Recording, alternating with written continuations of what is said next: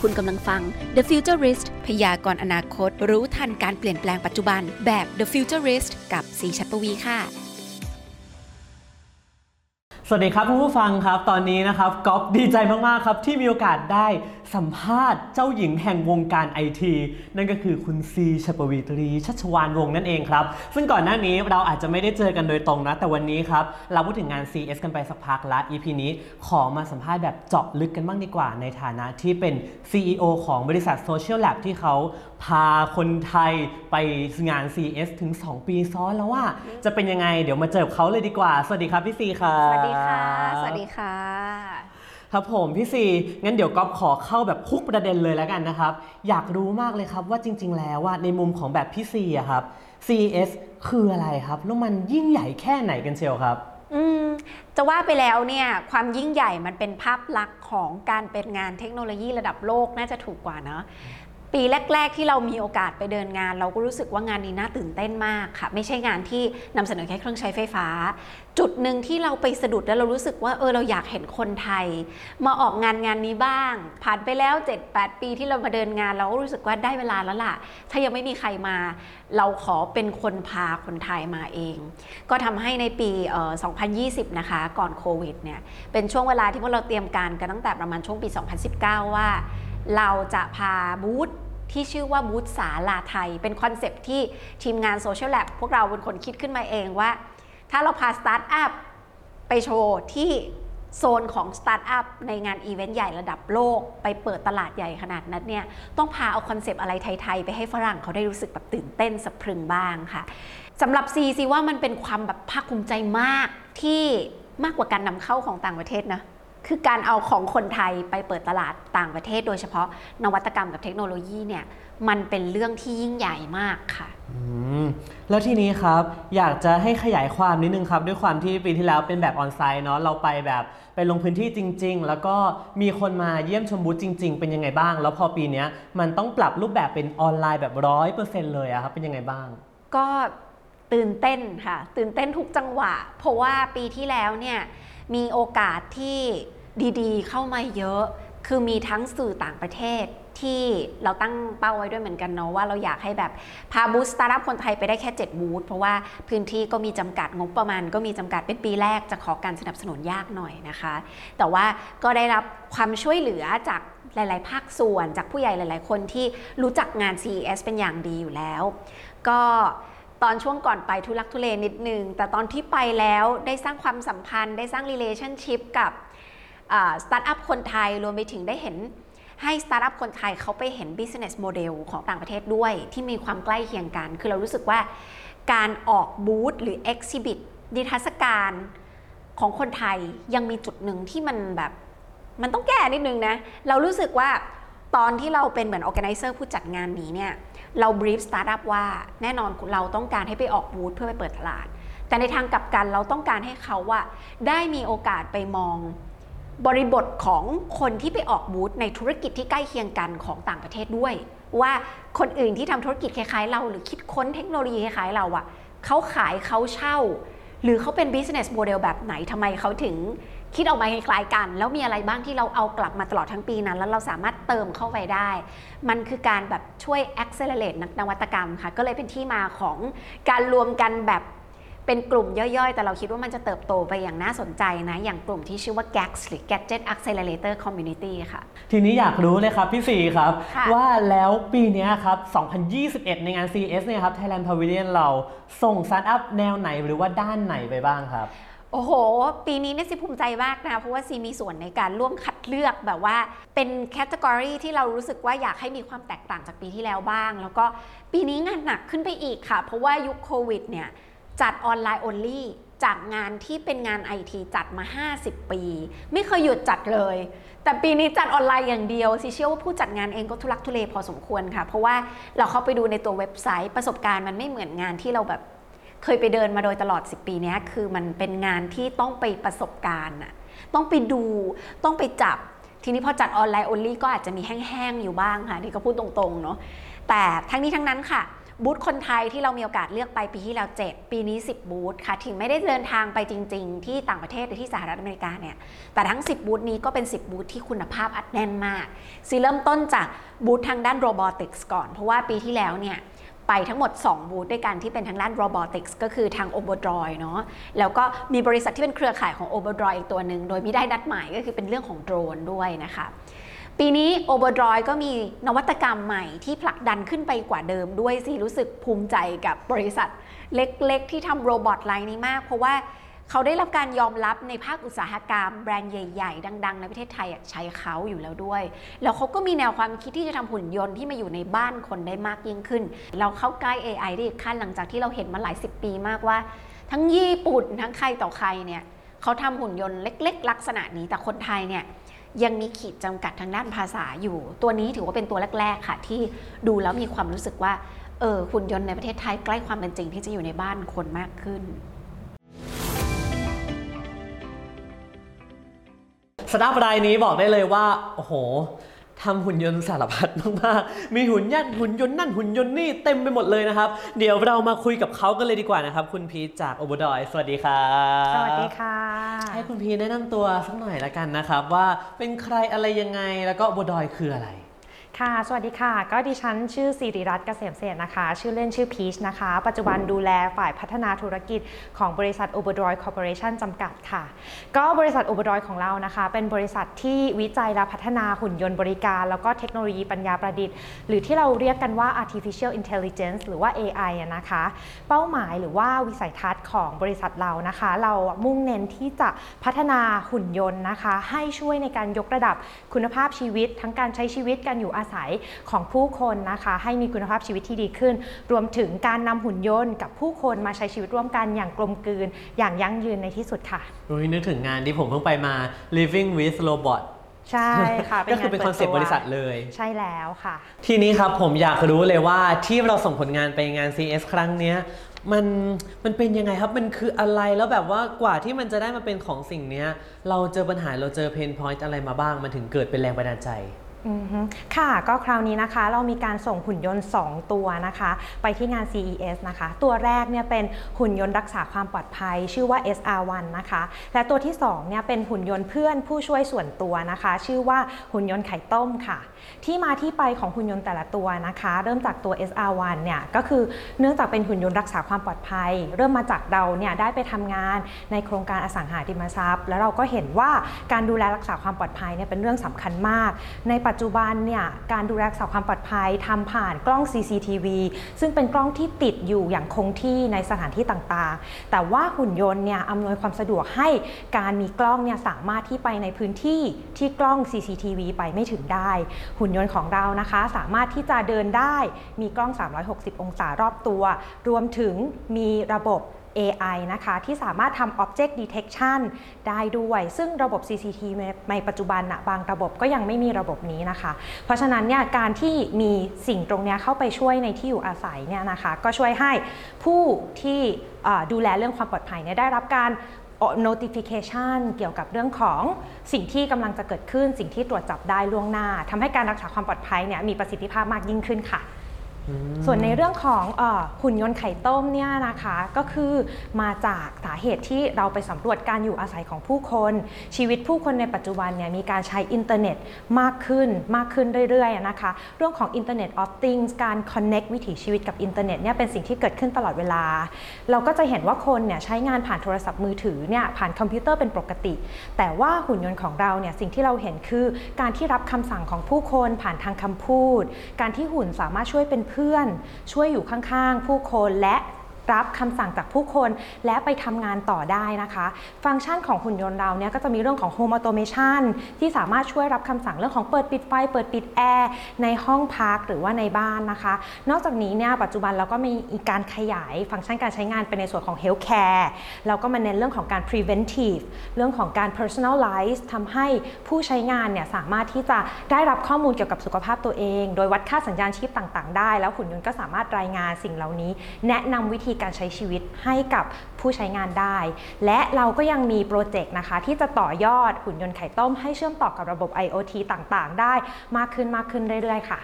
อืมก็มีเป็น 2 ตัวหลักๆ ใช่ไหมครับ ที่เราเอามาจุดชูแล้วก็เอาเข้า CS ครั้งนี้ แล้วทีนี้ครับอยากให้ขยายในเรื่องของเทคโนโลยีที่อยู่ภายใต้ 2 ตัวนี้ให้มากขึ้นอีกนิดหน่อยครับค่ะก็แน่นอนนะคะเมื่อเราพูดถึงเรื่องของหุ่นยนต์นะคะ จริงๆแล้วเนี่ย ความต้องการปลายทางก็คือให้มาทำงานได้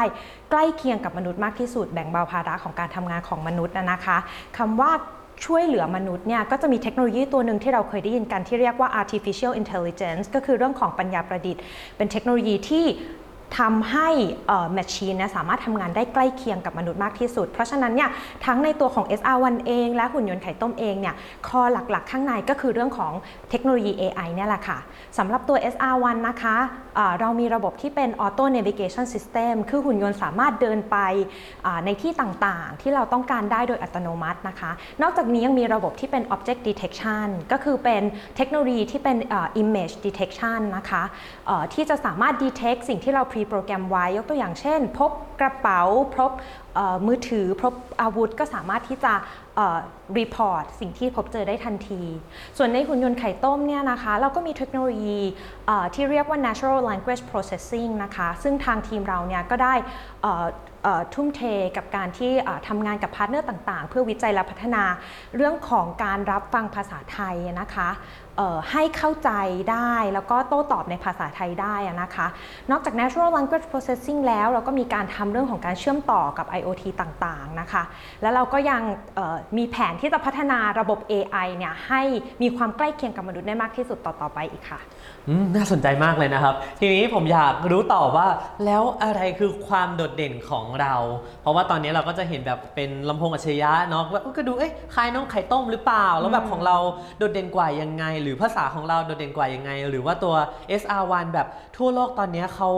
มีอยู่แล้วหรือเปล่าเอ๊ะพวกหุ่นยนต์รักษาความปลอดภัยผมได้ยินมาเยอะแต่ก็เอ๊ะไม่รู้ว่าของเราอาจจะมีทีเด็ดอะไรบางอย่างที่อยากให้พูดได้ฟังหน่อยครับ ใช่เลยค่ะ ของเราเนี่ยมีสิ่งที่ถือว่าเป็น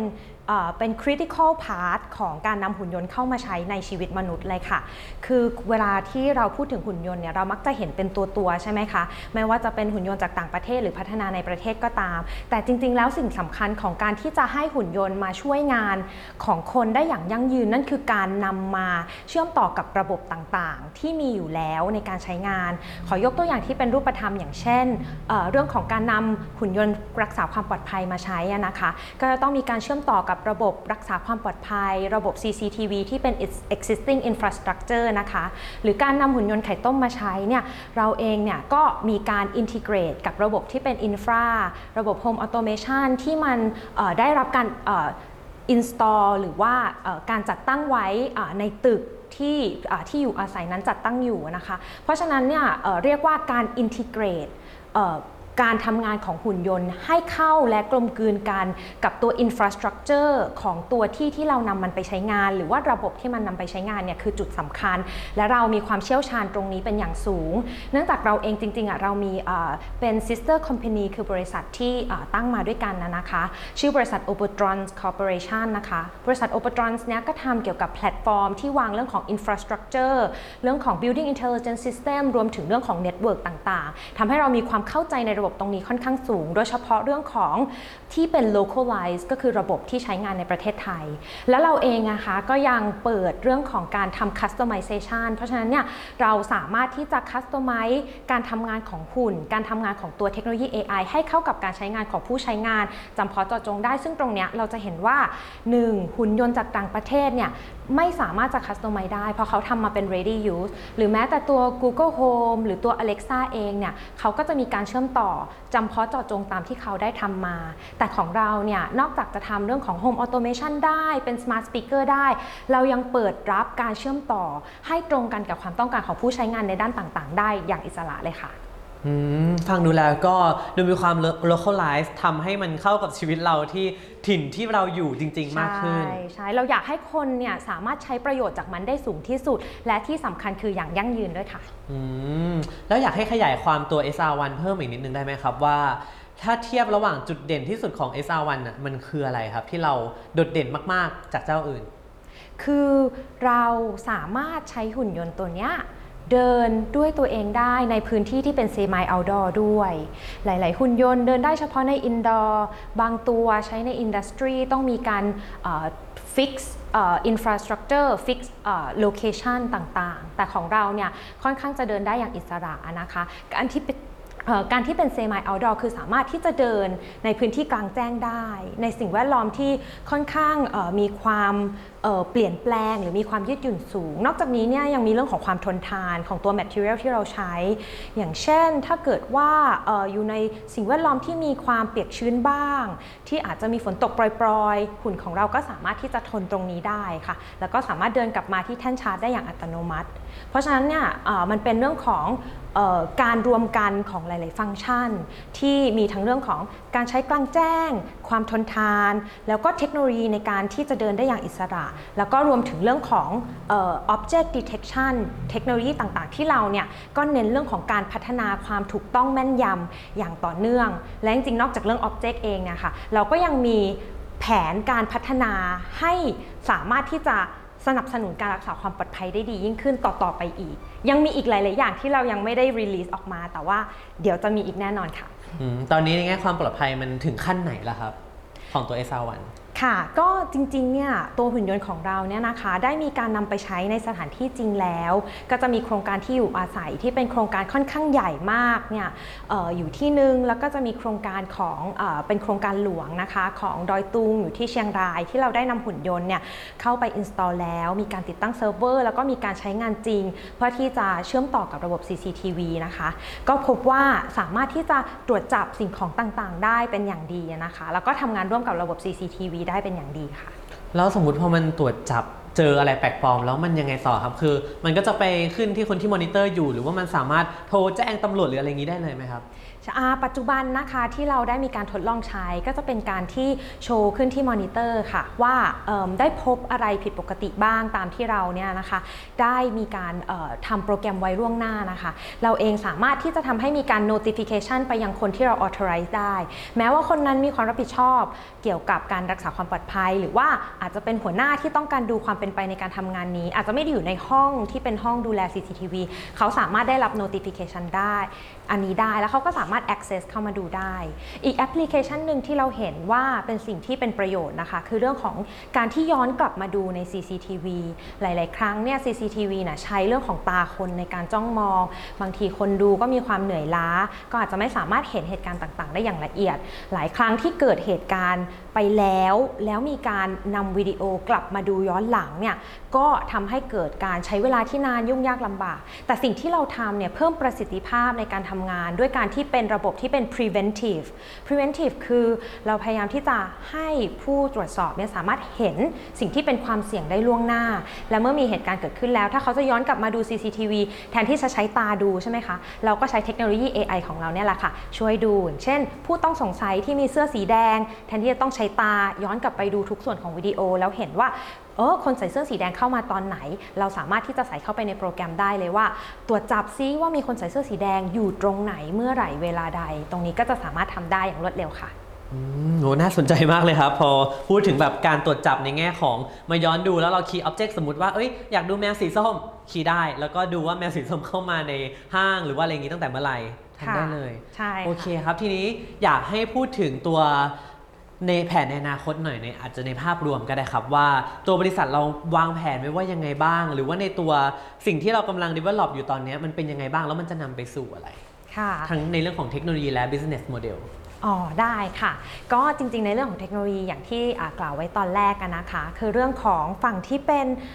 ทางด้านทั้งฮาร์ดแวร์และซอฟต์แวร์จริงๆเนี่ยอีก key สำคัญหนึ่งของบริษัทเราที่เรามีความโดดเด่นและแข็งแรงคือเราเนี่ยสามารถจะทำได้ทั้งฝั่งที่เป็นฮาร์ดแวร์และซอฟต์แวร์ โดยเราเริ่มทำจาก scratch ก็คือว่าเป็นผู้พัฒนาเทคโนโลยีเองตั้งแต่ศูนย์เริ่มต้นขึ้นมาในฝั่งของฮาร์ดแวร์และซอฟต์แวร์เองเนี่ยนะคะเรามีการวิจัยอย่างต่อเนื่อง ทั้งในเรื่องของ Material ในเรื่องของการที่เราจะ put component ต่างๆ รวมกัน เพื่อให้เป็นฮาร์ดแวร์อย่างที่ผู้ใช้งานเนี่ยใช้ได้ใช้ได้สะดวกสบายมากที่สุด ในฝั่งซอฟต์แวร์ในส่วนของ artificial intelligence เนี่ยเราก็มีการทำการวิจัยและทำการพัฒนาอย่างต่อเนื่องนะคะ แล้วก็มีหลายๆ partner ที่เราเข้าไปทำงานร่วมด้วย เพื่อที่จะดึงความรู้ทางด้านเทคโนโลยีสูงสุดในประเทศเรารวมถึงในประเทศและนอกประเทศเนี่ยนะคะมาใช้ เพราะฉะนั้นในฝั่งเทคโนโลยีเราพัฒนาต่อไปเรื่อยๆ แน่นอนอย่างไม่มีที่สิ้นสุดเพราะฉะนั้นเนี่ย Product ใดๆก็ตามที่ทางลูกค้าเราได้รับไปแล้ว ไม่ใช่ว่าคุณได้รับวันนี้ แล้วสิ่งที่คุณได้รับจะเป็นแค่เท่าที่เราบอกให้คุณทราบว่ามี แต่ด้วยความที่เราพัฒนาเทคโนโลยีอย่างต่อเนื่องเนี่ยแปลว่าสิ่งที่คุณได้อยู่ในมือวันนี้ มันจะดีขึ้นและดีขึ้น เหมือนโทรศัพท์เราที่จะมีการอัปเดตระบบ operating system เพราะฉะนั้นเนี่ยมันก็จะช่วยอำนวยความสะดวกให้กับคุณได้มากขึ้นเรื่อยๆ สิ่งนี้คือสิ่งที่เราเนี่ยตั้งใจที่จะส่งต่อให้กับลูกค้า หรือผู้ใช้งานทั้งหุ่นยนต์แล้วก็ระบบ AI ของเราอะนะคะ แต่ถ้ามองในด้านธุรกิจอะนะคะ ในภาคธุรกิจปัจจุบันเนี่ยคือเราอะได้เริ่มต้นในการเอ่อทำธุรกิจและไปช่วยเหลือการใช้งานในฝั่งที่เป็นอสังหาริมทรัพย์ ในฝั่งของการออยู่อาศัยของผู้คน แต่จริงๆแล้วเนี่ยเราพบว่ามีอีกหลายด้านเลย ที่ผู้คนสามารถที่จะ apply product และเทคโนโลยีตรงนี้ไปใช้ได้ โดยเฉพาะในปัจจุบันเนี่ยสถานการณ์โควิด ที่เกิดขึ้นทั่วโลกเนี่ยนะคะเราก็ได้เห็นว่าด้านสุขภาพของคนเราเนี่ยการรักษาสุขภาพเป็นเรื่องสำคัญมาก เพราะฉะนั้นเนี่ยเราก็มุ่งเน้นที่จะพัฒนาเทคโนโลยีไปใช้ในเรื่องของ healthcare ให้ทั้งโรงพยาบาลทั้งแพทย์พยาบาล แล้วก็รวมถึงกับผู้ป่วยหรือผู้สูงอายุ หรือว่าแม้จะเป็นผู้อยู่อาศัยธรรมดาเนี่ยก็สามารถที่จะดูแลสุขภาพของตนเองได้ ผ่านทางหุ่นยนต์ของเรา ผ่านทางระบบสุขภาพของเราค่ะ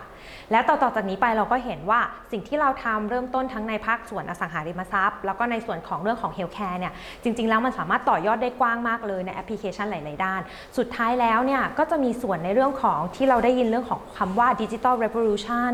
การทำ Internet of Things การที่วิถีชีวิตของคนเราเนี่ยจะเชื่อมต่อกับส่วนที่เป็นอินเทอร์เน็ตมากขึ้น จะใช้งานเรื่องของเทคโนโลยี AI มากขึ้น ในส่วนนี้ก็คือสิ่งที่เรามุ่งเน้นค่ะ ในทุกๆภาคส่วนทั้งในเรื่องของการทำ business to business การมีลูกค้าเป็น enterprise หรือว่า business to customer ก็คือลูกค้าที่เป็น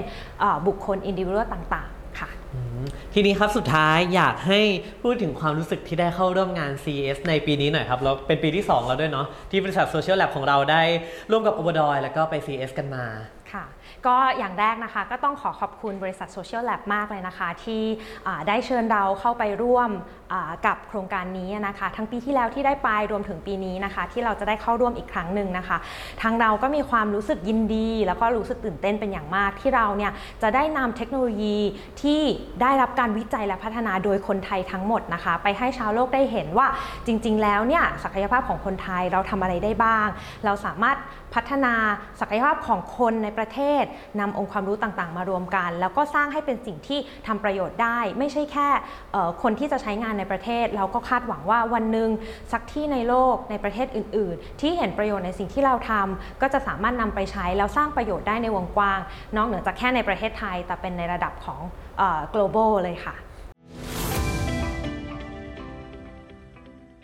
และสำหรับช่วงโต๊ะข่าว C3 วันนี้นะครับผมขอเปิดกันที่ข่าวของ Facebook เลยครับ เมื่อวันเสาร์ที่ผ่านมานะครับผมเสาร์ที่ 23 เนาะหลายคนเวลาเข้า Facebook แล้ว เอ๊ะทำไมมันขึ้นว่าเซสชันของคุณหมดอายุแล้วแล้วแบบต้องล็อกอินเข้าไปใหม่ แล้วแบบเอ๊ะนี่เกิดอะไรขึ้น ฉันโดนแฮกหรือเปล่าหรือมันอะไรยังไง ตรงนี้ขอบอกไว้เลยว่า คุณไม่ได้เจอคนเดียวนะครับและไม่ได้เกิดขึ้นแค่ในประเทศไทยด้วย เพราะปัญหานี้เป็นปัญหาร่วมกันที่เกิดขึ้นทั้งโลกกันเลยทีเดียวนะครับผมคือมีรายงานจำนวนมากนะครับ โดยเฉพาะผู้ที่ใช้ Facebook ใน iPhone เนาะว่าเข้าแอปปั๊บแล้วอ้าว ต้องล็อกอินเข้าไปใหม่มันขึ้นว่าเซสชันหมดอายุ แล้วแบบต้องใส่รหัสผ่านล็อกอินใหม่อีกครั้ง ซึ่งบางคนที่ตั้งค่าที่มันแบบว่ามีรหัสผ่านเลยเรียบร้อยแล้ว เชื่อมต่อเรียบร้อยก็แค่กดรูปเข้าไปก็เข้าเข้าได้เลย แต่บางคนก็คือแบบว่าจำรหัสผ่านไม่ได้ หรือบางคนตั้งค่ายืนตัวตนสองชั้นก็โอเค ก็ต้องเด้งนั่นเด้งนี่อะไรกันก็ว่าไปนะครับผม ซึ่งปัญหานี้หลายคนก็กลัวไงว่าเฮ้ยช่วงนี้ยิ่งมีข่าวแฮกนั่นแฮกนี่อยู่ด้วย มันเป็นอะไรหรือเปล่า จริงๆแล้วก็คือไม่ใช่นะครับทางนั้นตัวแทน Facebook นะครับเขาได้ชี้แจง ผ่านเว็บ USA Today ว่า Facebook รับทราบปัญหาดังกล่าวแล้ว แล้วก็กำลังแก้ไขทุกอย่างให้กลับมาเป็นปกติโดยเร็วที่สุด ซึ่งก็มีการคาดนะครับว่าสาเหตุเนี้ยมันจากการแก้ไขคอนฟ lict บางอย่างของ Facebook นั่นเอง ดังนั้นก็สบายใจได้นะครับ อันนี้ไม่ใช่การโดนแฮ็กไม่ใช่สัญญาณของการโดนแฮ็กด้วยแต่อย่างใดนะครับผม ไหนๆก็พูดถึงเรื่องข่าวของที่ Facebook มีปัญหาแล้วใช่ไหมครับ ข่าวต่อมาพลาดไม่ได้กับข่าวนี้ก็คือ หลายคนเจอแฮกอินสตาแกรมนั่นเอง หรือดาราที่เราติดตามบางคนก็เจอเหมือนกันนะครับว่า อ้าว อยู่ดีๆ ก็ลงรูปขายแว่น Ray-Ban ซะอย่างนั้น ซึ่งในส่วนนี้ก็คือนั่นแหละ โดนแฮก ไปเป็นที่เรียบร้อยแล้วนะครับ ซึ่งนี้เราก็ได้พูดคุยกับผู้เสียหายมาหลายคนเลยนะครับ บางคนก็โอเคสามารถที่จะรู้ตัวทันแบบเอ๊ะเห็นสัญญาณแปลกๆแล้วแบบรีบเปลี่ยนรหัสผ่านก่อนเลย โดยที่แบบว่าแฮกเกอร์ไม่ได้เอาบัญชีของเราไปซะทีเดียวก็คือแค่ลงรูปเนาะแล้วก็เปลี่ยนรหัสผ่านปั๊บแล้วก็อ่าลบรูปก็ไม่มีปัญหาอะไร แต่บางคนก็คือเจอเปลี่ยนรหัสผ่านจนทำให้เข้าบัญชีของตัวเองไม่ได้อีกต่อไป อันนี้ก็เป็นมาเหมือนกันนะครับ ซึ่งในส่วนนั้นเราก็ต้องบอกไว้ก่อนเลยว่ามันค่อนข้างที่จะเอาบัญชีกลับมายากมาก ๆเลยก็ว่าได้นะครับ เพราะว่ามันเปลี่ยนรหัสผ่านไปแล้วอะแล้วเราจะทำอะไรยังไงมันก็ยากเพราะว่าเขาไม่ได้เปลี่ยนแค่รหัสผ่านไงเพราะเขาเปลี่ยนรหัสผ่านเขาก็เปลี่ยนรายละเอียดนู่นนี่นี่นั่นจนเราไม่สามารถยืนยันตัวตนของเราได้ โดยเฉพาะในประเทศไทยเนาะมันไม่มีช่องที่แบบว่า ให้ร้องเรียนหรือว่ายื่นเรื่องอะไรได้ขนาดนั้นในหน้าที่แบบกำลังจะล็อกอินอะเนาะแต่สำหรับต่างประเทศจริงๆเขาก็จะมีการ support ที่มันจะค่อนข้างดีขึ้นกว่าประเทศไทยนิดนึงนะก็ในส่วนนี้ดังนั้นแล้วเราก็ระมัดระวังตัวเองไว้ก่อนตั้งค่ายืนยันตัวตน2ชั้นตรวจสอบว่ามีใครเข้ามาล็อกอินของเราไว้ที่ไหนหรือเปล่า แล้วโดยเฉพาะในช่วงนี้นะครับ เรามีการเชื่อมต่อเนาะระหว่าง Instagram กับ Facebook ที่ว่าเราพอเข้า Instagram ปั๊บก็สามารถตอบแชท Facebook ได้เลย หรือว่าเข้า Facebook ก็สามารถตอบ Direct ของ Instagram ได้ ดังนั้นแล้วให้ตั้งยืนยันตัวตนทั้ง 2 ชั้นไว้ที่ Facebook และ Instagram เพราะว่าอย่าลืมนะครับ2แอปเนี้ยมันเชื่อมกันถึงแม้มันจะแบบไม่ได้ขนาดนั้นแต่อย่าลืมมันเชื่อมกัน ก็เป็นหนึ่งช่องทางที่อุดไว้ก็ดีกว่า แล้วก็ที่แน่นอนก็คือเปลี่ยนรหัสผ่าน เอาเป็นรหัสผ่านที่คาดเดาได้ยาก ที่เขาบอกไว้ว่าเอาเป็น strong password เนาะก็นั่นแหละครับ ก็จดจดไว้ในที่อื่นละกัน หรือถ้าเราเป็นรหัสผ่านที่มันยากแต่เราจำได้ อันนี้ก็จะดีมากก็ไม่ต้องจดก็ได้ หรือจริงใช้ตัวที่มันเก็บรหัสผ่านของตัว Apple ก็ได้ อันนี้เขาก็มีบริการรองรับไว้อยู่เนาะฟรีด้วย ลองดูครับ หรือว่าถ้าใครอยากดูเพิ่มเติมไปดูได้ในเพจ Daily City เลย เราลง how to ป้องกันการโดนแฮ็กไว้เรียบร้อย มีคนแชร์กันเป็นโห เป็นหมื่นคนนะฮะ ตอนนี้ก็ไปดูกันได้ครับ มาปิดท้ายกันที่ความเร็วของอินเทอร์เน็ตบ้านกันบ้างนะครับ บอกได้เลยว่าประเทศไทยไม่แพ้ชาติใดในโลก เพราะล่าสุดนะครับแพลตฟอร์มการทดสอบความเร็วอินเทอร์เน็ตอย่าง speedtest.net เขาได้มีการทำรายงานสรุปความเร็วอินเทอร์เน็ตเฉลี่ยทั่วโลกมาแล้วนะครับ ทั้งเน็ตบ้านแล้วก็เน็ตมือถือเนาะซึ่งเป็นแบบรายงานนี้ของเดือนธันวาคมปี 2020นะครับซึ่งจริงคือเขาทำมาทุกเดือนนั่นแหละ แต่ปีนี้ของธันวาคมที่ฮือฮามาก จนหลายสำนักข่าวไปรายงานกันแบบจ้าละหวั่นกันไปหมดรวมถึงเราด้วยนั่นก็คือประเทศไทยของเรา ครองแชมป์ได้ความเร็วอินเทอร์เน็ตบ้านสูงสุด ในโลกกันเลยทีเดียวนะครับ ด้วยความเร็วอินเทอร์เน็ตที่ 308.35 megabit per second หรือที่เราจะคุ้นชิน Mbps เนาะเออ ถ้าเขียนอาจจะคุ้นตากันกว่า โดยที่รองลงมาอันดับ 2 ก็คือสิงคโปร์อยู่ที่ 245.31 แล้วก็อันดับ 3 อยู่ที่ฮ่องกง 226.80 นั่นเองนะครับ โดยที่ค่าเฉลี่ยของทั้งโลกเนาะของอินเทอร์เน็ตบ้านนะ จะอยู่ที่ 96.43 megabit per second นั่นเองนะครับ โอ้โห ประเทศไทยก็คือสูงมากพอสมควรนะครับและในส่วนของอินเทอร์เน็ตมือถือใช่ไหม ประเทศที่ได้อันดับหนึ่งก็ไม่ใช่ไทยนะครับ ประเทศที่ได้อันดับหนึ่งก็คือประเทศกาตาร์อยู่ที่ 178.01 นั่นเองนะครับ ตามมาด้วยสหรัฐอาหรับเอมิเรต์นะครับ อยู่ที่ 177.52 แล้วอันดับ 3 ก็อยู่ที่เกาหลีใต้ 169.03 นั่นเองนะครับ ก็ไทยไม่ติดหนึ่งในสามนะ ซึ่งถ้าเกิดว่าใครสงสัยก็คืออันนี้ต้องไล่พอสมควรนะครับ ก็ผลออกมาอยู่ที่ว่า ไทยอยู่อันดับที่ 33 ของโลกความเร็วเฉลี่ย 51.75 เมกะบิต per second นั่นเองนะครับ ก็จริงๆ พอ 33 พอเทียบกับที่เราเป็นที่ 1 ของโลกเนาะก็ถือว่าก็ดูไม่ได้สูงมาก แต่อันนี้ก็คือสูงกว่าของเดือนก่อน ซึ่งก็คือเดือนพฤศจิกายนปี 2020 ถึง 11 อันดับเลยทีเดียวนะครับ ก็มีการขึ้นอันดับมาแหละนะครับผมก็อย่าเพิ่งแบบน้อยใจไปนะ ซึ่งในส่วนนี้เขาก็มีการวิเคราะห์กันนะครับ ว่านี่ก็อาจจะเป็นผลพวงของโควิด -19 ที่ทำให้ผู้บริการในบ้านเราเนาะมีการที่กระหน่ำโปรโมชั่นแบบความเร็วขั้นต่ำสูงสุดที่แบบ เอาให้มันสูงขึ้นด้วยราคาที่ถูกลง แถมยังบ้านเราก็ยังมีพวกผู้ให้บริการเครือข่ายที่แบบเออเป็นโทรศัพท์มือถือเครือข่ายสัญญาณนะเนาะเช่น AS 2 d t a c มาลงตลาดนี้ด้วยมาลงตลาดอินเทอร์เน็ตบ้านเนาะดังนั้นแล้วมันก็เลยเหมือนเป็นแบบทำให้เขายิ่งแข่งกันความเร็วอินเทอร์เน็ตบ้าน บ้านเรามันก็เลย อาจจะทำให้สูงขึ้นด้วยหรือเปล่าจากตัวแปรเหล่านี้นะครับผมซึ่งมันก็เป็นไปได้เหมือนกัน แต่ก็มีหลายคนที่แบบก็แย้งมาเหมือนกันเอ๊ตอนทดสอบมันก็เร็วนะ แต่พอใช้จริงก็อาจจะไม่ได้ขนาดนั้น อะ อันนี้ก็ไว้เดี๋ยวค่อยไปว่ากันเป็นเคส by เคสเนาะเพราะแต่ละบ้านก็จะใช้แพ็กเกจหรือว่าใช้ของผู้ให้บริการที่แตกต่างกันไป หรือขึ้นอยู่กับแต่ละพื้นที่อีกนั่นนะครับผม และนี่ก็คือทั้งหมดของ The Futurist Podcast EP ที่ 29 ในวันนี้นะครับผมก็แม้ได้เจอทั้งพี่ซีชัดปวีเนาะอันนี้ก็ไม่ได้เจอมาหลายสัปดาห์ละนะครับ แล้วก็ได้พูดคุยกับสตาร์ทอัพด้วย บอกได้เลยว่าเป็นสตาร์ทอัพที่น้ำดีคุณภาพมาก อย่างบัวดอยจริงๆ คือเรามีการพูดถึงกันมาหลายอาทิตย์แล้วล่ะ แต่ก็เนี่ย เราเอาวันนี้เอามาพูดอีกรอบหนึ่งก็เพราะว่าเขาจัดแสดงผลงานในงาน CES 2021 หรือเป็นงานจัดแสดงอิเล็กทรอนิกส์ระดับโลกเนาะเป็นงานที่โชว์นวัตกรรม แล้วก็เทคโนโลยีระดับโลกที่ถ้าเกิดว่าใครสนใจด้านนี้จะต้องห้ามพลาดจริงๆนะครับ และในอาทิตย์หน้าเดี๋ยวเราจะมาพูดคุยกันต่อนะครับ เพราะยังเหลือสตาร์ทอัพไทยที่ไปงาน CES อีกทั้งหมดอีกกี่เจ้า 1 2 3 9 เจ้ากันเลยทีเดียว เพราะปีนี้ไป 10 นะครับ แต่ว่าแน่นอนอาทิตย์หน้าเราคงไม่พูดคุยครบ 9 เจ้านะ เดี๋ยวเราก็จะทยอยทยอยพูดไปนะครับผม แล้วก็ถ้าเกิดว่าใครสงสัยอะไรก็สามารถพูดคุยกับเราได้ในช่องทางของ Daily CT หรือว่า c m e a g a i n นะครับ แล้วก็แอบบอกเลยนะว่ากอบอะทำเยอะ ถามว่าเยอะมากเพราะบางคนเขาแบบเราฟังผลิตภัณฑ์เขาแล้วเอ๊ะ มันก็เหมือนจะมีอยู่แล้วหรือเปล่าในประเทศไทยหรือในโลกนี้มันแบบไม่มีจริงหรอ หรือว่าถ้ามีแล้วเราโดดเด่นกว่าเขายังไงอะเออก๊อฟก็ถามตรงๆนะเขาก็ตอบตรงๆเหมือนกัน ถ้าใครอยากรู้แบบไม่ว่าจะเป็นด้านหุ่นยนต์ด้านสุขภาพด้านเกี่ยวกับพัฒนาการเด็กด้านการเกษตรอะไรก็ตาม